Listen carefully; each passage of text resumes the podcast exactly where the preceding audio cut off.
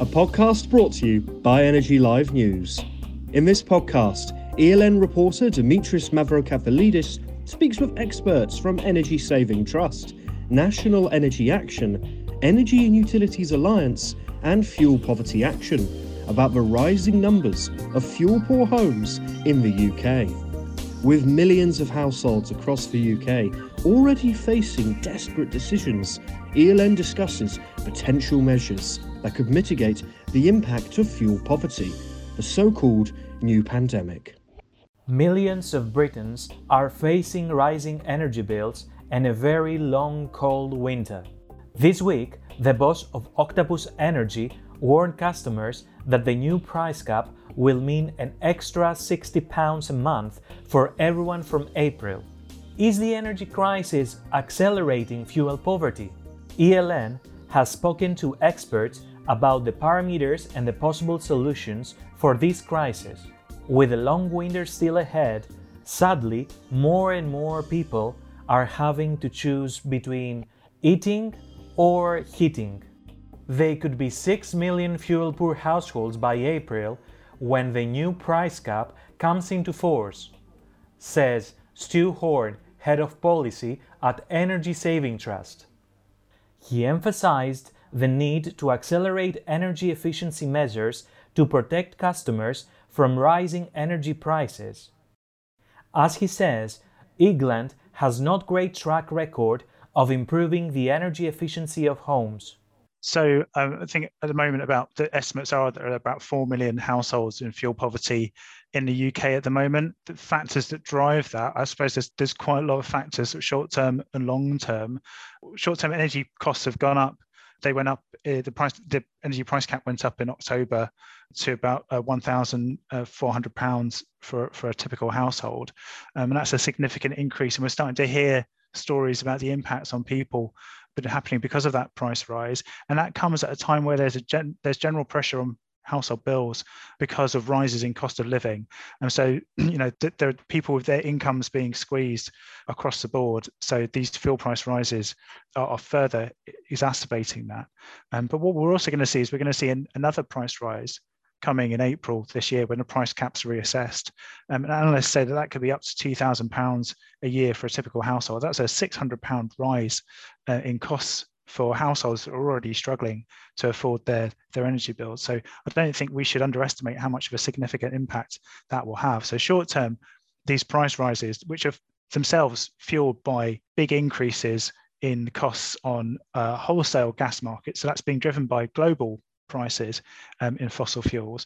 Actually, long term, one of the main issues that we have some of the worst housing stock in Europe. So our houses are old, they're drafty, they're, they're badly insulated. And what we really need to do is to improve the fabric of our of, of our homes. That does two things. One, it long term locks in lower bills for people.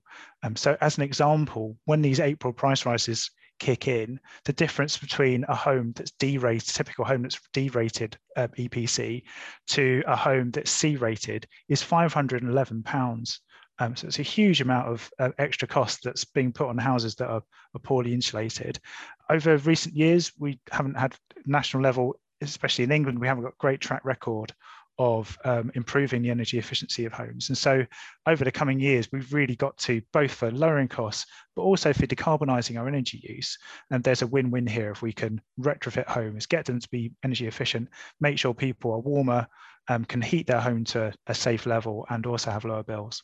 I'm not really sure if you have uh, checked uh, reports uh, that uh, claim that probably this year we are going to have uh, two rises in the energy bills, two changes in the price cap.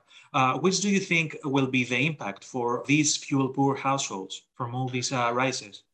I think if we look at the numbers, so National Energy Action estimate that although 4 million households are in fuel poverty now, that this could reach 6 million households in April after the next price rise. So that's a 50% rise since September. That's huge. That's huge numbers of, of, of, additional households experiencing fuel poverty. And if you dive into what that means into some of the different income brackets, and the Joseph Rowntree Foundation found that some people on low incomes will be spending 18% of their housing cost uh, income on energy bills um, after April. And actually, for, for some households, that rises to up to 54%. So, I mean, th- these are really extreme impacts on people. And we think that, that some of the what that might mean in practical terms is that people are faced with choices between sort of heating their homes to a safe standard or, or, or putting food on the table. That's just really a very difficult situation and something that we, we really need the government to address. From what you said earlier, uh, I can understand that uh, probably energy efficiency could hold uh, the key uh, to this uh, situation long term.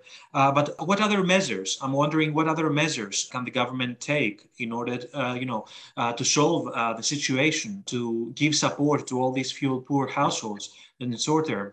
Yeah, and one of the difficulties with energy efficiency is, you know, we can't make any everybody's home even if we wanted to, we couldn't make anyone's home energy efficient to the standard we want to by April. It's a, there's a lot of homes to be retrofitted, and so it will take time to do that. But what we can do is we can tackle the impact of these additional costs that are going to arrive on people's doormats when the bills come um, in April. So the government needs to take action to try and mitigate these costs.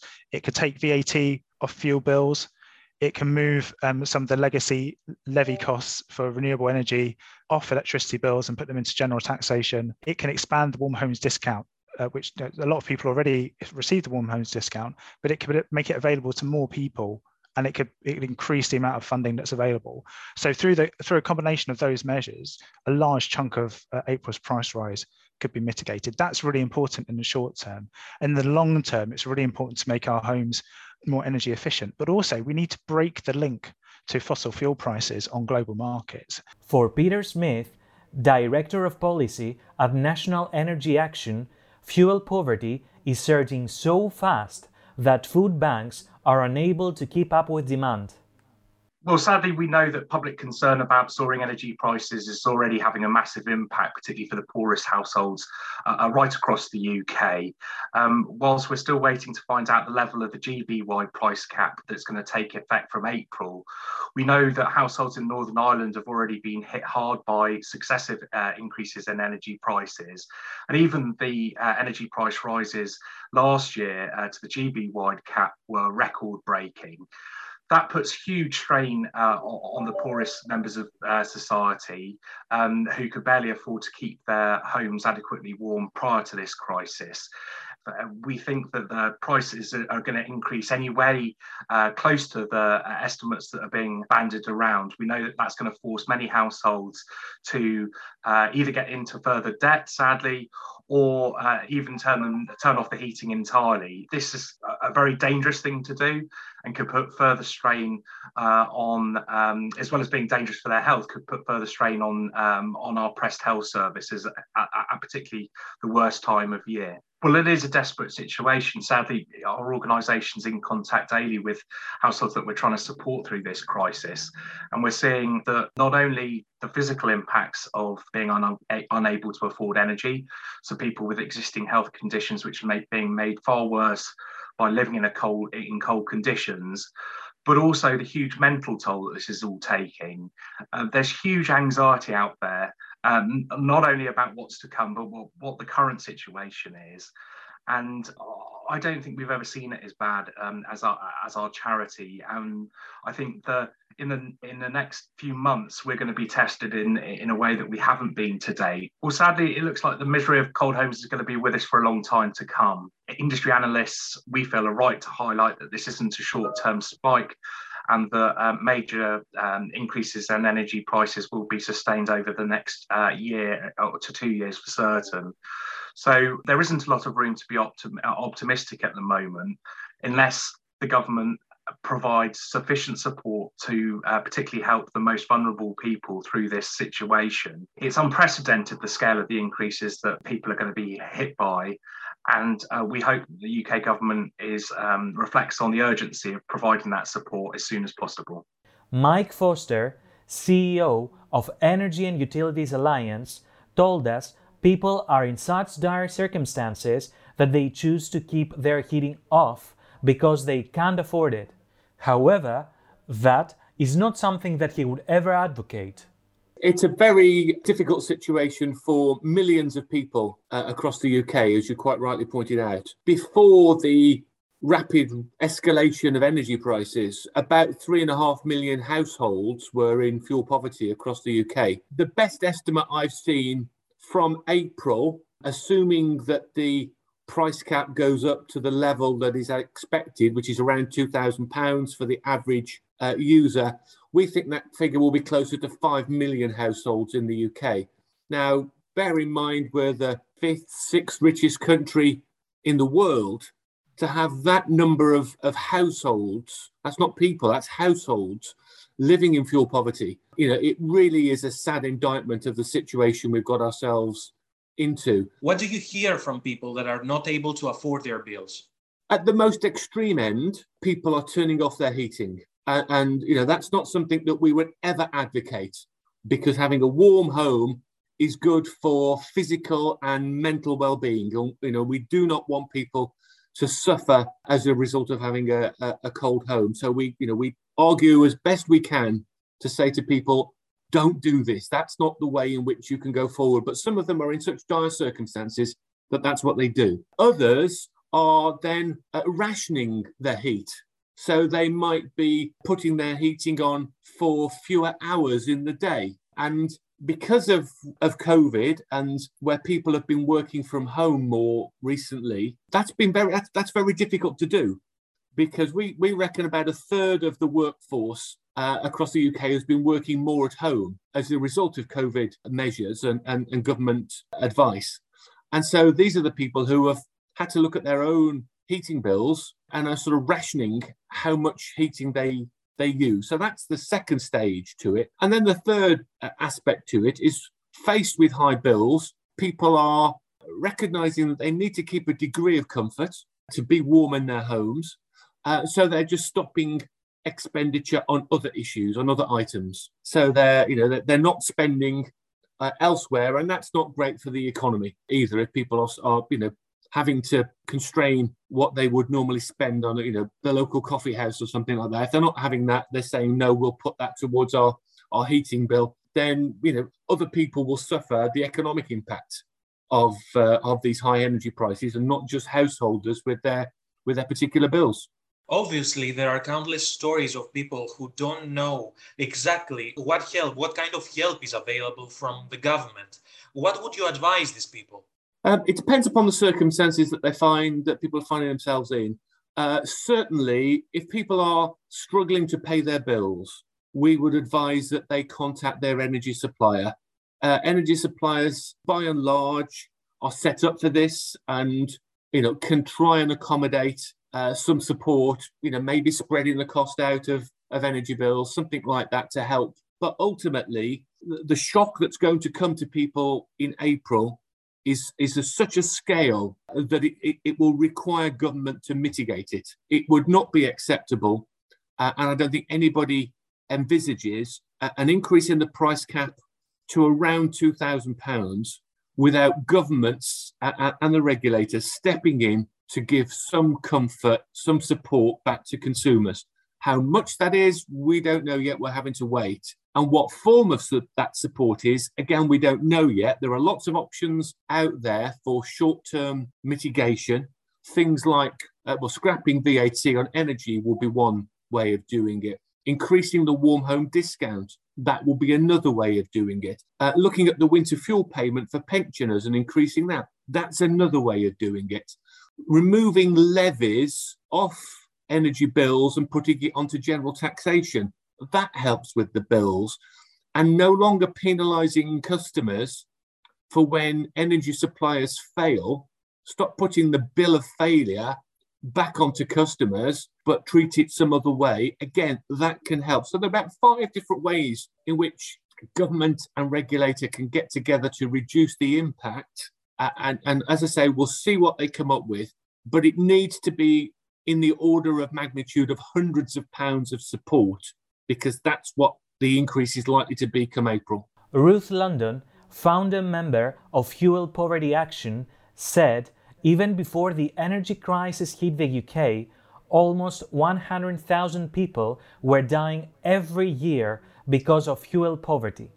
She tells terrible stories of the measures people are going through in their desperation, even the case of someone eating toothpaste because they couldn't afford their bills. Even before these price rises, about 10,000 people a year were dying in this rich country because they couldn't afford to heat their homes. And now, of course, it's much worse, much more widespread, and much starker with people going hungry, people eating toothpaste because they're too hungry. You know, people's energy clicking off, the, the, the lights, the heat, everything, the freezer food spoiling because people can't afford it anymore. And it is absolutely unsustainable.